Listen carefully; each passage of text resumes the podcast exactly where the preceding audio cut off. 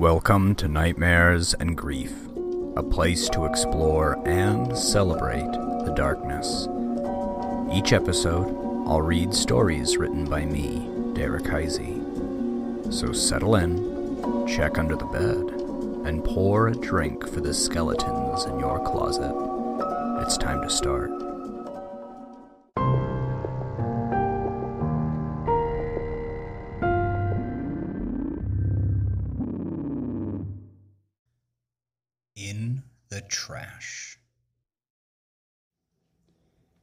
Melissa was nude when she considered herself in the tall mirror. She didn't think she looked so bad, despite how Garrett often teased that she had the flat body of a little boy. Her legs were shapely, somewhat, and her long black hair rolled down her frame in tight, bouncy ringlets. If the light hit it in a particular way, it looked almost purple. Melissa loved it. That was all she loved about her body. Her hair was perfect. But in front of the mirror, she considered the rest of herself and was disappointed. It was as if her hair didn't belong to her body, or maybe her body did not belong to her hair. She was not certain which of these was more true. After staring at herself for a long time, she felt ashamed. Melissa covered her breasts with one arm, and with the other she covered her genitals. Looking away, she squeezed her eyes shut and swallowed a lump in her throat. Melissa braved another glance. There wasn't really anything to cover up, she thought bitterly. She was in front of the mirror because she had found a condom buried in the bathroom trash while looking for a receipt. It peeked its semen-filled tip from inside a crumpled wrap of toilet paper like a little latex mummy, and had Melissa not been so keen to find that receipt, she would have missed it entirely. But she did find it, and the seven-inch rubber sheath now lay on the dresser beside the mirror. The moist white fluid inside created a seal, keeping itself fresh and viscous. For almost a year, Garrett and Melissa had been trying for a baby. She had her first appointment with a fertility specialist in a few weeks. This condom was not hers. It now lay on the dresser in front of the mirror. Melissa turned her back on the condom and the mirror. She started getting dressed and tried to forget about that thing curled like snakeskin and how it oozed semen from the lips of its tubular base. But she couldn't. She squeezed her eyes shut and saw it on the back of her lids, imagining the rubber stretched across her husband's erect penis, and then watched it sink into the body of another woman. Melissa felt ill. But she turned around to face the thing again, staring at it blankly. She heard the sound of Garrett's keys turning locks in her head and imagined the shuffling of his shoes as he kicked them off without untying them. Melissa wondered what she would do. She could see him dropping the keys on the little table next to the door and hear the mail plop against the wood. There is the thick, wet slap of latex colliding with Garrett's cheek, and his face unfolds into a barbed expression of disbelief.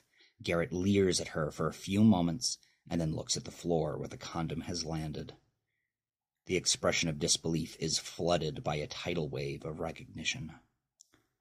Melissa points at the condom and the semen splayed on the rust colored tile. What is that? Garrett stammers. I, I. It's a fucking condom, Garrett. His mouth hangs agape as he raises his eyes to meet hers. She smells his fear like cologne. It is sour like spoiled milk, sharp like cat urine, and only makes her more ruthless. Now, the question I have to ask is, why did I find a condom in the bathroom? Before he can answer, she shakes her palms and says, No, no, Forget that. The better question is, why is there even a condom in our house? Garrett is about to speak, but Melissa cuts him off again. There is no point to the question. I can't believe you. I just. She throws her hands in the air. She spins to pace the foyer. She bites her lips, squeezes her eyes shut, then whirls around to snarl at her husband. I can't believe you would do this to me. Garrett approaches Melissa, his hands held up as if to indicate that he is unarmed. Each step is slow, and once he reaches her, he puts a hand on her shoulder. Melissa, you. She slaps the hand away and shoves a finger in his face. Don't. Do not tell me I'm not enough for you. That can't be possible because I've been practically throwing myself at you for the past year. To make a baby? Melissa furrows her brow. What? Garrett's bony thumb and forefinger wipe the inner corners of his eyes and clamp the bridge of his crooked nose. He lets go of an exasperated sigh.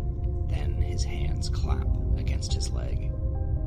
The only reason you ever want to have sex is so that we can have a baby. I thought that was mostly the point. I'm not talking about the biological imperative, Mel. Her lips curl into a jagged lightning bolt when her open palm slices through the air. The hand slaps his smooth cheek with a deafening thunderclap, and Garrett's face follows its trajectory. Melissa grabs his tie and pulls him down to eye level. He is so tall and so big, but she stabs into his eyes with hers, darkening her voice to spit. You do not get to be snarky right now. The stare continues in silence for a few seconds more before Melissa lets go of the tie. Garrett palms the red blossom on his face, and Melissa cannot read his expression.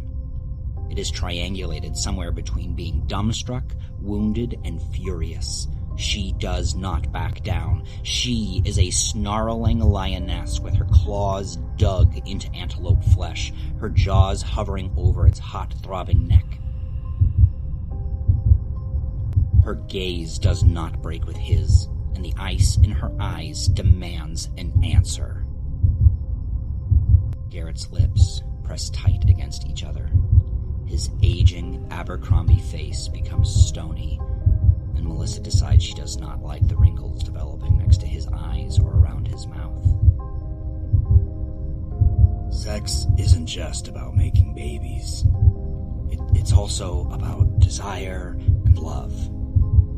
Melissa's face explodes into a tepid, dour laugh.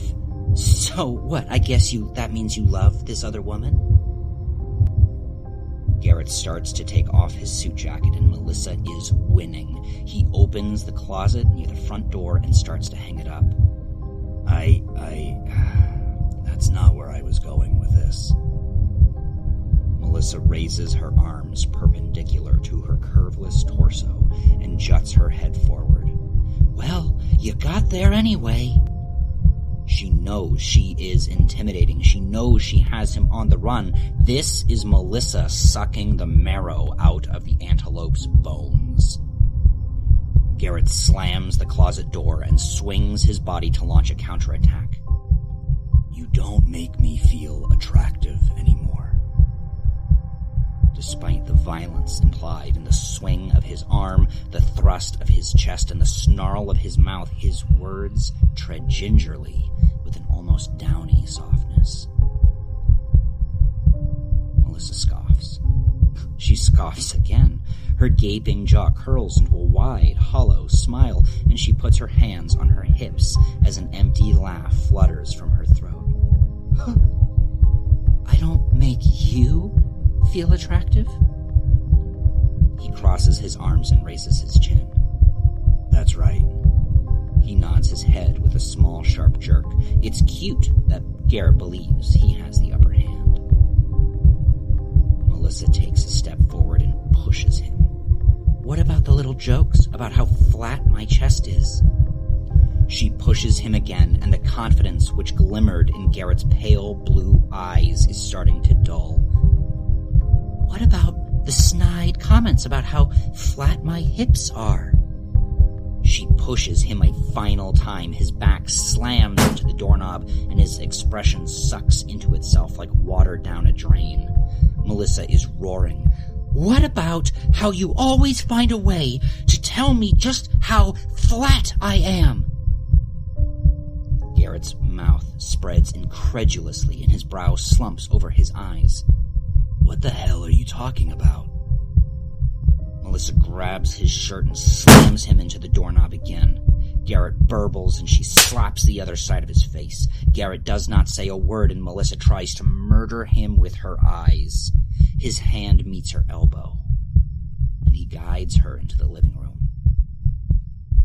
His hands are cold and rough even though he never works with them. She likes this about him, that he is an intellectual with laborer's palms.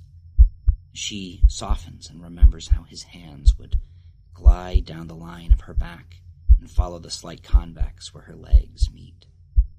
She remembers the first time they made love and how awkward and beautiful it was, how there were no fireworks like she imagined there would be, but only because he had been tender every touch with every part like the light brushstroke of an artist painting his lover. She remembers when they finished that they lay together side by side with their fingers interlaced, and how they made strange pillow talk about Doctor Who and Harry Potter. But when she raises her head to look into his eyes, she forgets about those times his eyes are empty because his pupils are like black paint on thin mesh on nothing else behind. When she looks into his eyes, there is no warmth there. There's only a vacuum that is cold and black and empty as all of outer space. Melissa, I don't think we're ready for a baby. His voice is just above a whisper, and he adds, I think maybe not getting pregnant was a secret godsend. I, I don't think we fit together anymore.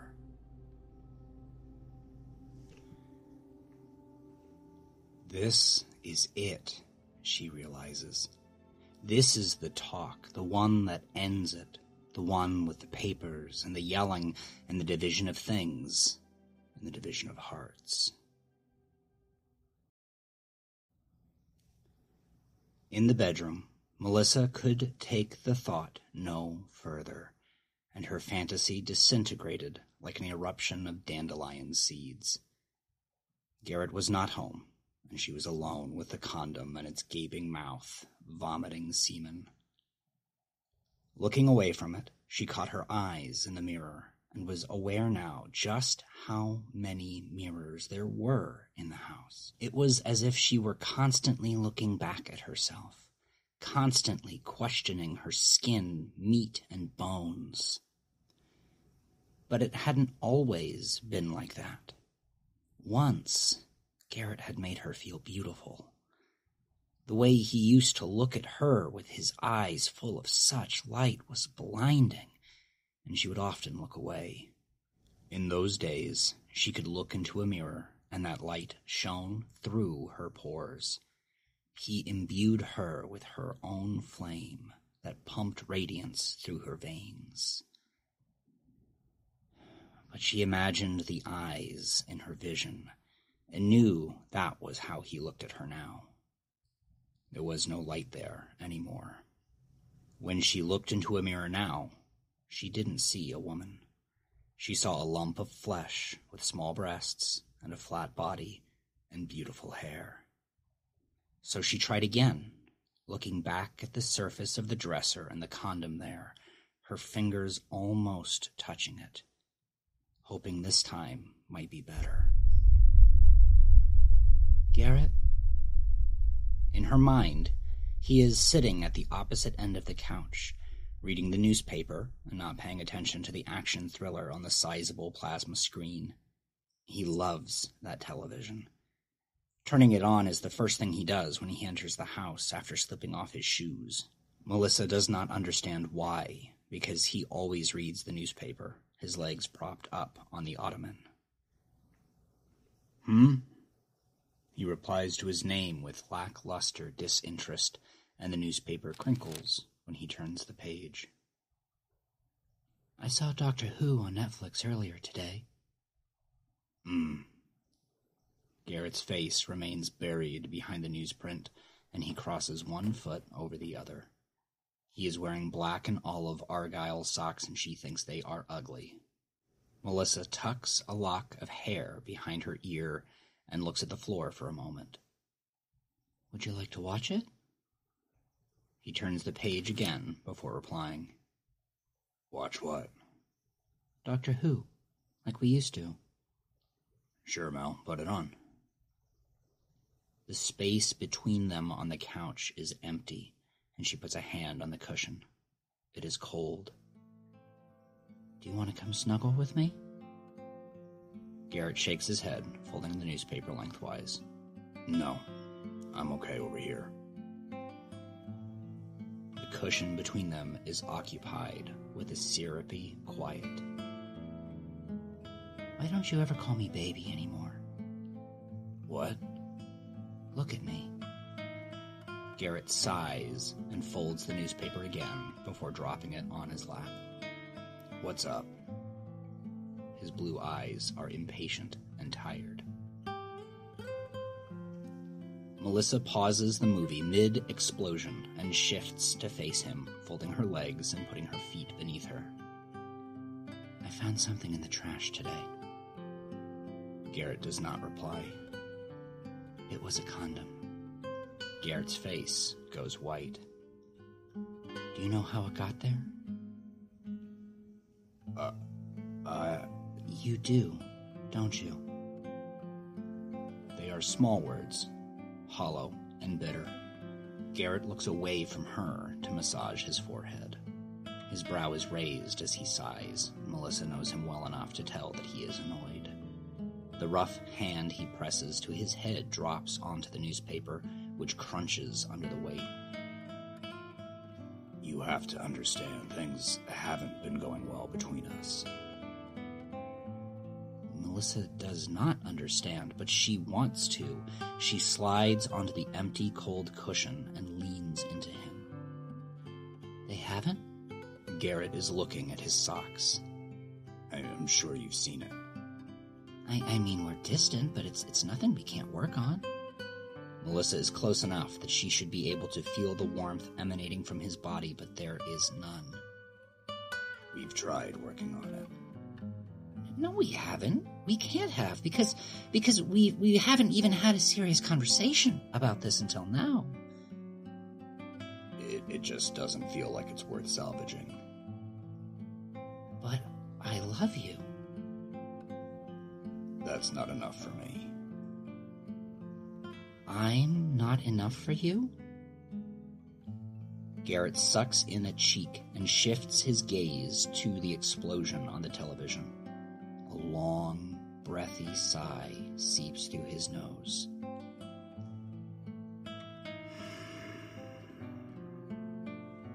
No.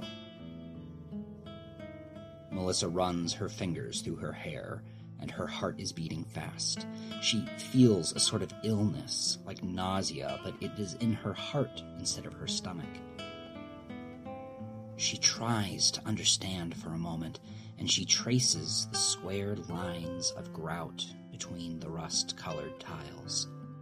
A tiny shudder reverberates up her spine, and she asks, But what about the baby? Things may not be going well, but but I thought the baby. He shrugs his shoulders, eyes still locked on the television. We've been trying to have a baby for a whole year. I, I don't think it's happening. Is that what this is about? I I'm I'm going to see a doctor soon. A baby isn't going to fix this, Melissa, and I, I don't want to bring a child into a marriage that's collapsing overhead. There is a lump in Melissa's throat like a hot coal, and she tries unsuccessfully to swallow it. Her hands fold together in front of her face, splitting it in half. She discovers two parts of herself now There is the part that wants to make this work, and the part that cannot go on. The part that wants to forgive him and throw herself at his mercies, and the part that just wants to leave. Those two parts are so far away from each other that there may as well be an ocean between them. In the bedroom, the mouth of the condom was smiling.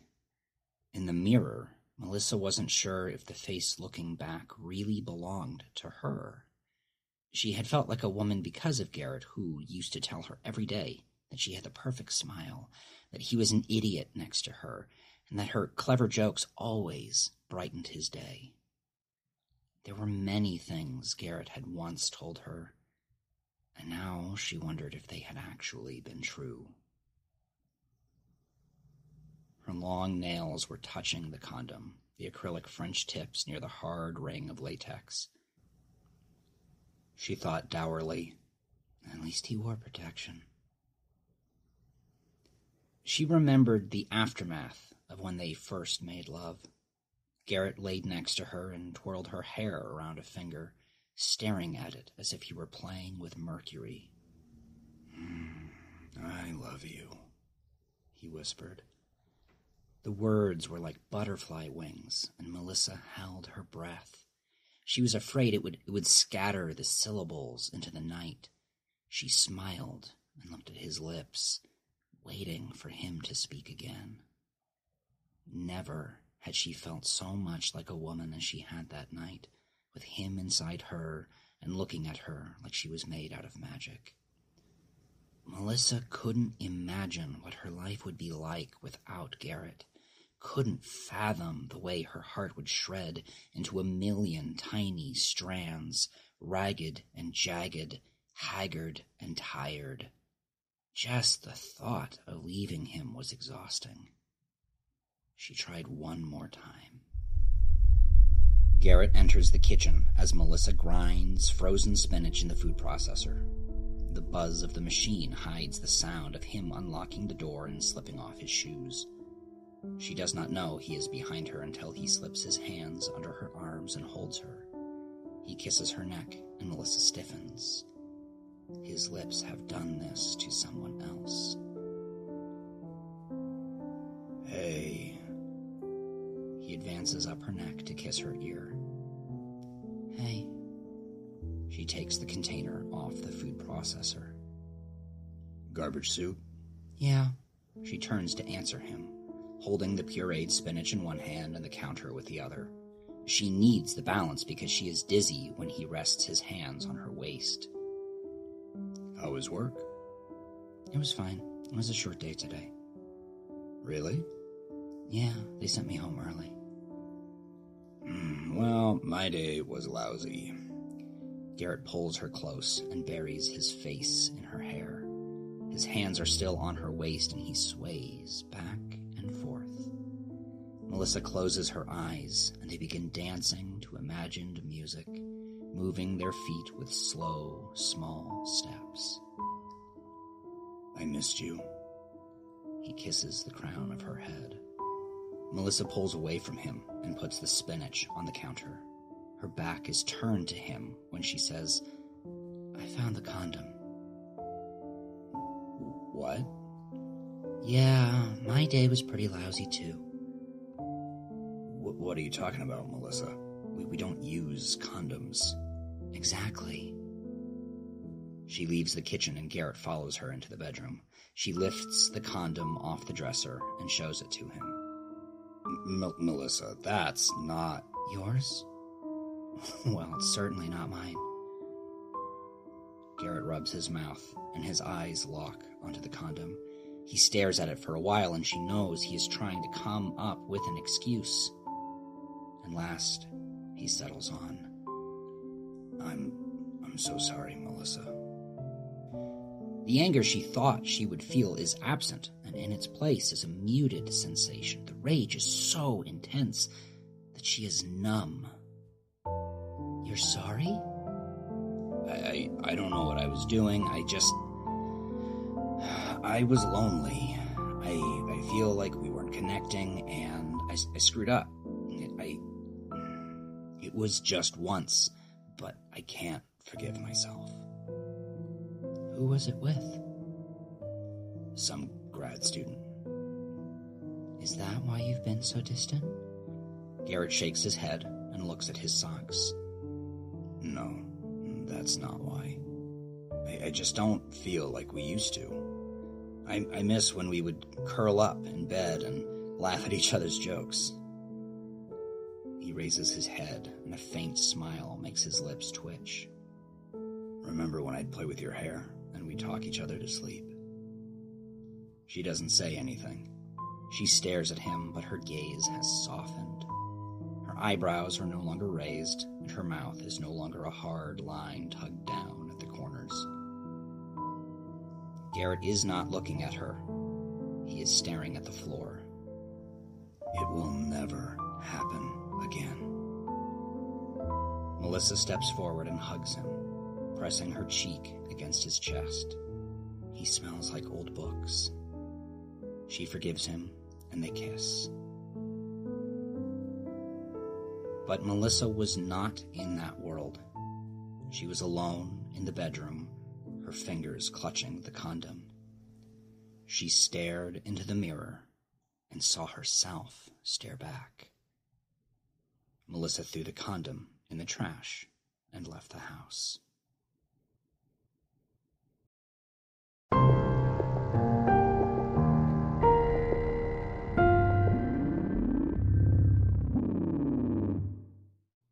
Decaf. The worst part about the pills working, he thought, was that he no longer wanted to kill himself. Before the pills, he could still cling to the hope that if he could no longer bear it one day, escape was possible.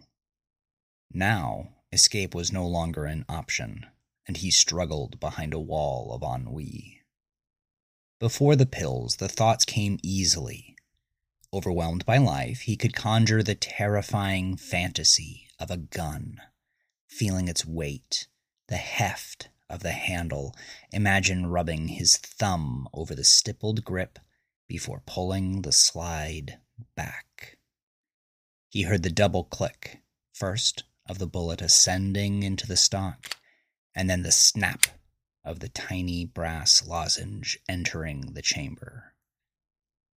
The spot on his temple where he pressed the imaginary barrel went warm and stayed warm long after he'd finished the fantasy.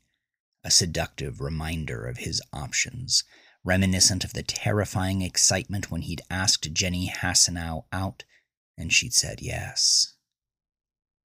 He could do hard things, he could do scary things, and they were often good. He pictured the shiny bullets in his palm, let the cold brass warm against his skin, and considered how similar they were to his pills. They were heavier, but about the same size and shape. They were sleeping pills. If he took them, he could finally get some rest. He had no opinion of what would happen after he died, though he'd given it great thought before the fantasy started. He wasn't sure what he believed in now, if anything, so he surprised himself when he summoned the demon. Desperation drove him to books. If he knew enough, he'd feel better. When nothing on the self development or philosophy shelves helped, he widened his net. He learned rituals promising to crack the universe open. He drew sigils and gazed into flames while reciting mantras. These things helped, but he didn't know why.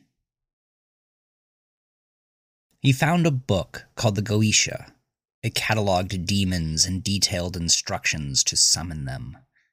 He watched video after video on YouTube of men in yarmulkes and women with black makeup explaining how to cast a circle and protect oneself with the names of God. The naming of things makes them real, they said, and knowing a thing's name gives one power over it. Armed with a value pack of Walmart tea candles and a Swiss Army athame, he poured a circle of iodized salt and stood in the center, clutching the book. In his excitement and desperation, however, he'd missed a crucial component of the ritual. He didn't know what to ask for. This posed a problem, as the Goetia explained that each demon was used to acquire a different specific thing, and he needed help with everything. Anything would dispel the fog of desperation in his heart. All he had was the nebulous sense of wanting to feel better, wanting his life to be better. The plastic sticky tabs protruding from the book thrummed like a choked drum roll as he ran a hand over them. Which one to call upon? He'd memorized them all and knew their rank and function. What name would serve him best? At last, he thumbed the pages of the grimoire like a flipbook and shoved a finger into a random spot. Ipos, 22nd Demon. So be it. He set down the seal, chanted the invocation, and spread his arms wide to receive the entity. His hands trembled. He was ready. He was ready to receive the thing, to be taken away and replaced, to have his life made better by its possession. Nothing. He took a deep breath, eyes squeezed shut, and then recited the invocation again. Nothing. Feeling ridiculous, he went to bed and tried to forget about the whole thing.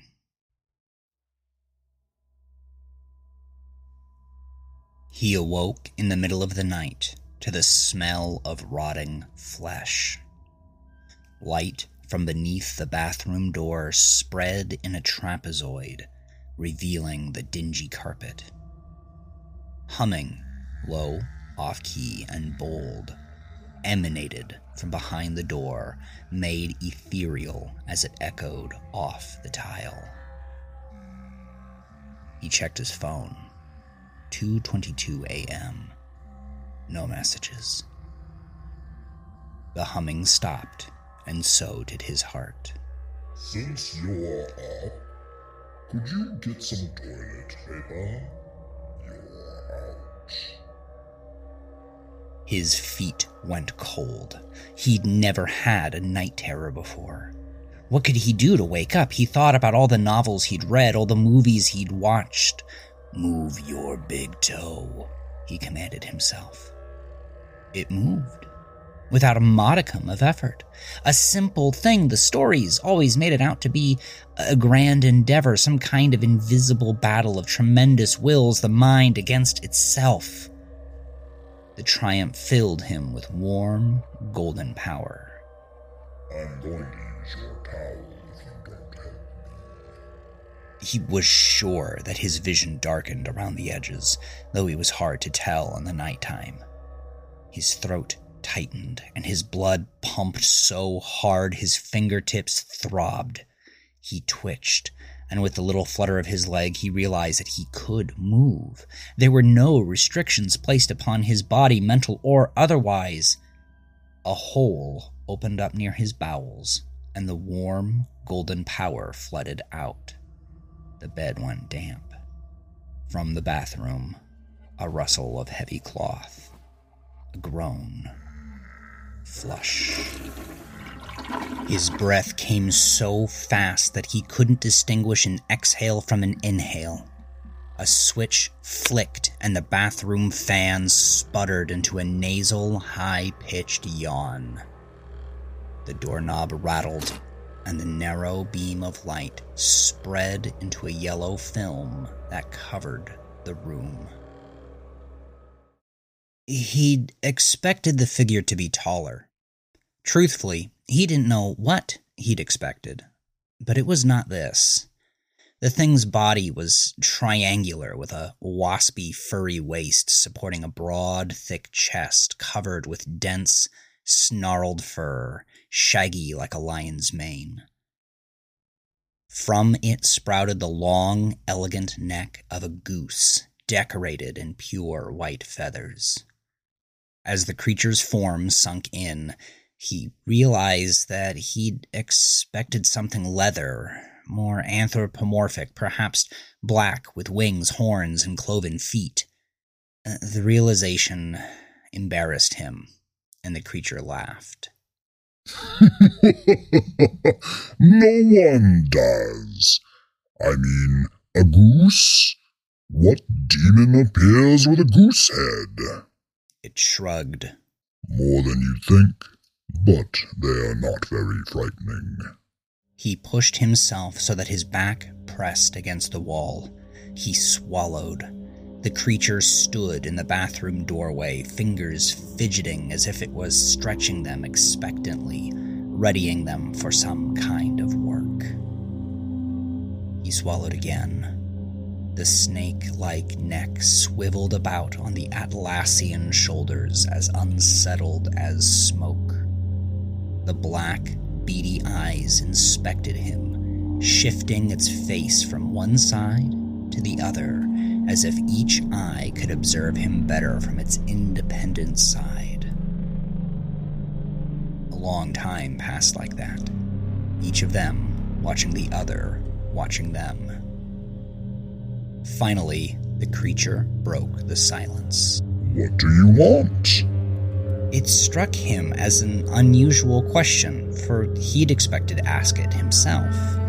His heart fluttered, his jaw quivered, his tongue dried, grew hard, and stung. The creature cocked its head. Am I speaking the correct language? It stared a little longer before opening its beak to produce a series of guttural sounds as harsh and sharp as a good knife gone to rust. Tu. Then the creature paused once more, flung its head to the other side of its mountainous shoulders along the broken question mark of its throat, and then spoke in what he was almost certain was Spanish. Mira, amigo, me estás poniendo de los nervios. It blinked. It blinked again. A long time passed between blinks. Look, window licker. I know you speak English. Don't mess with me. The reaction took a second to process it. It had to travel through his balls, up his gut, and into his mouth. I, I, I don't know what to say. The creature flinched, disgusted. You summoned me here. You performed the invocation, cast the circle, and said the rite. You're telling me you summoned a creature from another dang dimension and didn't, like, I, I, I don't know, prepare a list? A, a list? Yeah, a list. Every dopey wizard keeps a journal and writes their hopes and dreams and progress and stuff. When he didn't react, Ipos narrowed its eyes. The creature brought its big, heavy paw to its flat, orange beak. He waited. The fingers melted off the matte, rubbery goosebill and collapsed at its side. What do you want? It repeated the question as if it was hard to ask. It was a hard question to answer. He knew what he no longer wanted to feel, but what did he want to replace it? The creature shook its head. I can't take something away. I can only give things. That made him stop. What did he want? What would make him happy? Was was happiness even what he wanted? It gave him cause to ponder. He knew the same way that he knew he had fingers what he didn't want. But what what was the negation? Was the negation of what he wanted ever something that manifested in the positive?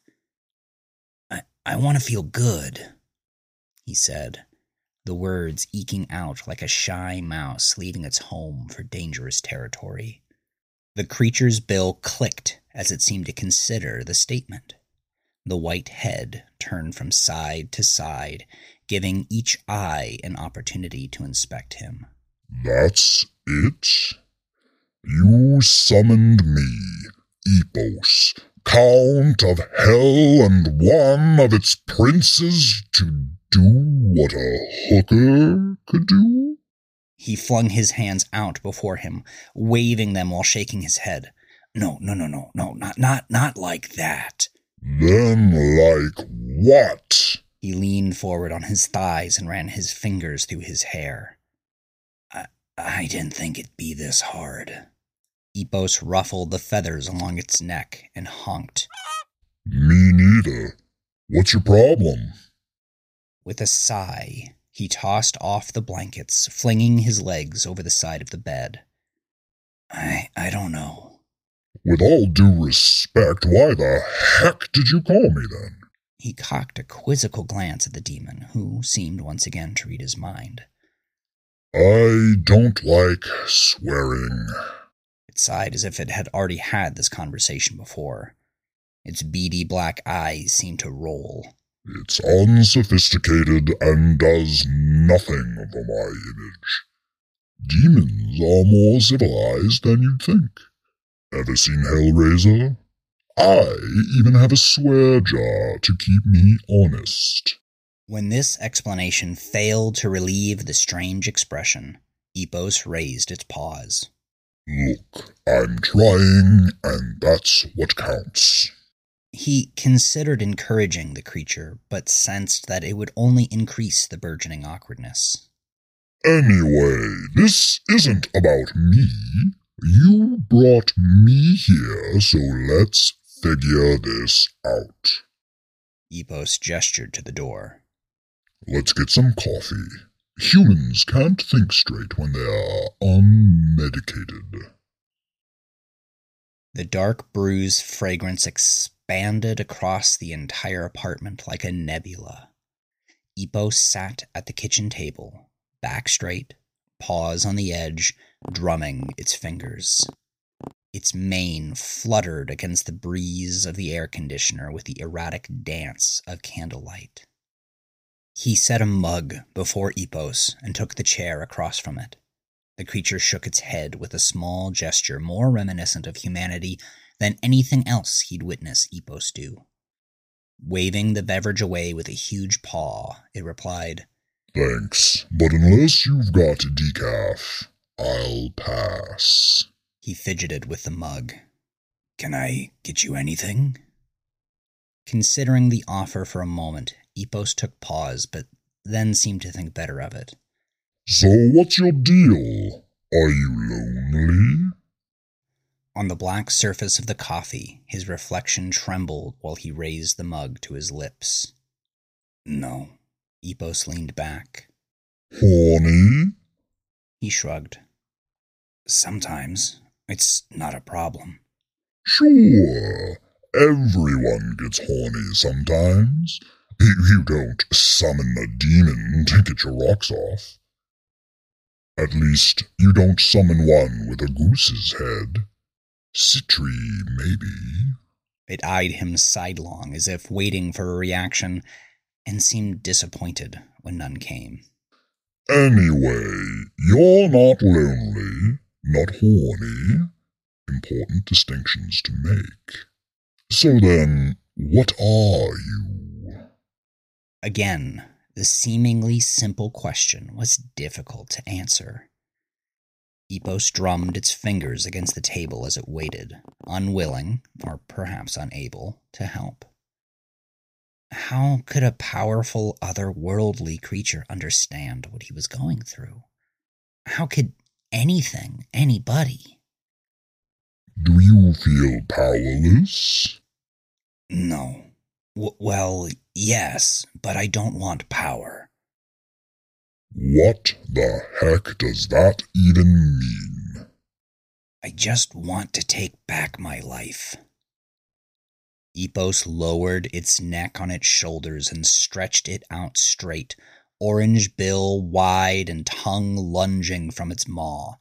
Protruding barbs ridged the inside of its beak and along the edges of its tongue. You haven't lost it, hombre. This is it. You've got what you've got. Now, now, do you want to be a CEO or something? He sipped the coffee and then shook his head. No, absolutely not. Why the heck not? I don't want to be in charge of other people. I just want to be in charge of myself. There's a lot of cocaine in the CEO business, and I hear humans love cocaine. I don't want cocaine. What about a trust fund? Again, he shook his head. Hoes? You want some hoes? Fifty Cent loved pimping. It completed him. Isn't that like being a CEO? Ipos stroked its neck, conceding the point. Then it snapped its fingers. I know a Lamborghini. Everyone loves Lambos. I I don't think that would help. Don't knock it till you've tried it. Justin Bieber was a wreck until I got him a Lambo. I, I don't even know where I'd park it. Fuck, dude! Ipos honked, slamming its fists against the table. The mug jumped into the air and landed on its side, spilling hot coffee onto the floor. While the demon leaned forward, mortified, he retrieved a roll of paper towels from the kitchen. Then it produced a mason jar with a modest pile of coins from its stringy mane. Dropping a quarter through the slot in the top, the demon shook its head. Two thousand years. I was proud of that streak. It drummed the table again, its head weaving in short, agitated jerks. Look, I'm not a therapist and I don't get paid by the hour, so I'm going to make an executive decision here. It reached back into the mass of matted fur hanging from its shoulders and produced a spiral notebook. He blinked. A notebook? Ipos waved a finger at him. A journal. A five star, no less. Built strong to last long. It gestured for him to take it. The pages were blank. He held a few up to the light, looking for hidden messages. He put his nose to the paper. Nothing special. Ipos stood up, dusting its hands off each other. Well, I feel pretty good about all of this. You're welcome. Don't forget to refer me to your friends. Wait, wait, wait, what am I supposed to do with this? The demon turned and looked at him like he was stupid. You write in it That's it? every day. He ran a hand over the dark blue cover. A black Bic pen jutted from the metal coil. Nothing fancy. Just a pen. Just a notebook. He looked up to tell the demon thank you, but found that he was alone. He opened up to the first page and uncapped the pen. At first, the empty lines intimidated him, but before he was even aware of it, he wrote The worst part about the pills working is that I no longer want to kill myself. It wasn't much, but it made him feel a little better. In hell, Ipos poured a cup of decaf.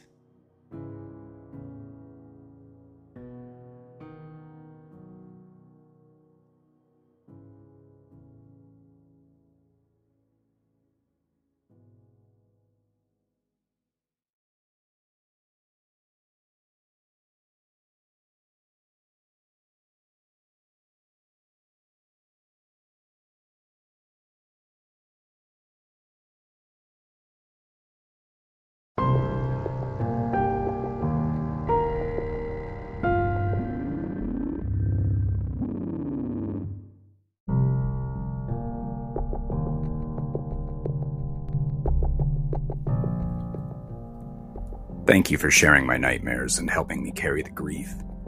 If you enjoyed the show, please rate it five stars. If you'd like to go the extra mile, you can find me on Patreon at patreon.com slash nightmares and grief.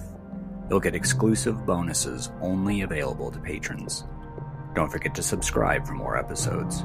You can find more of my work at nightmaresandgrief.com. Thanks again for listening.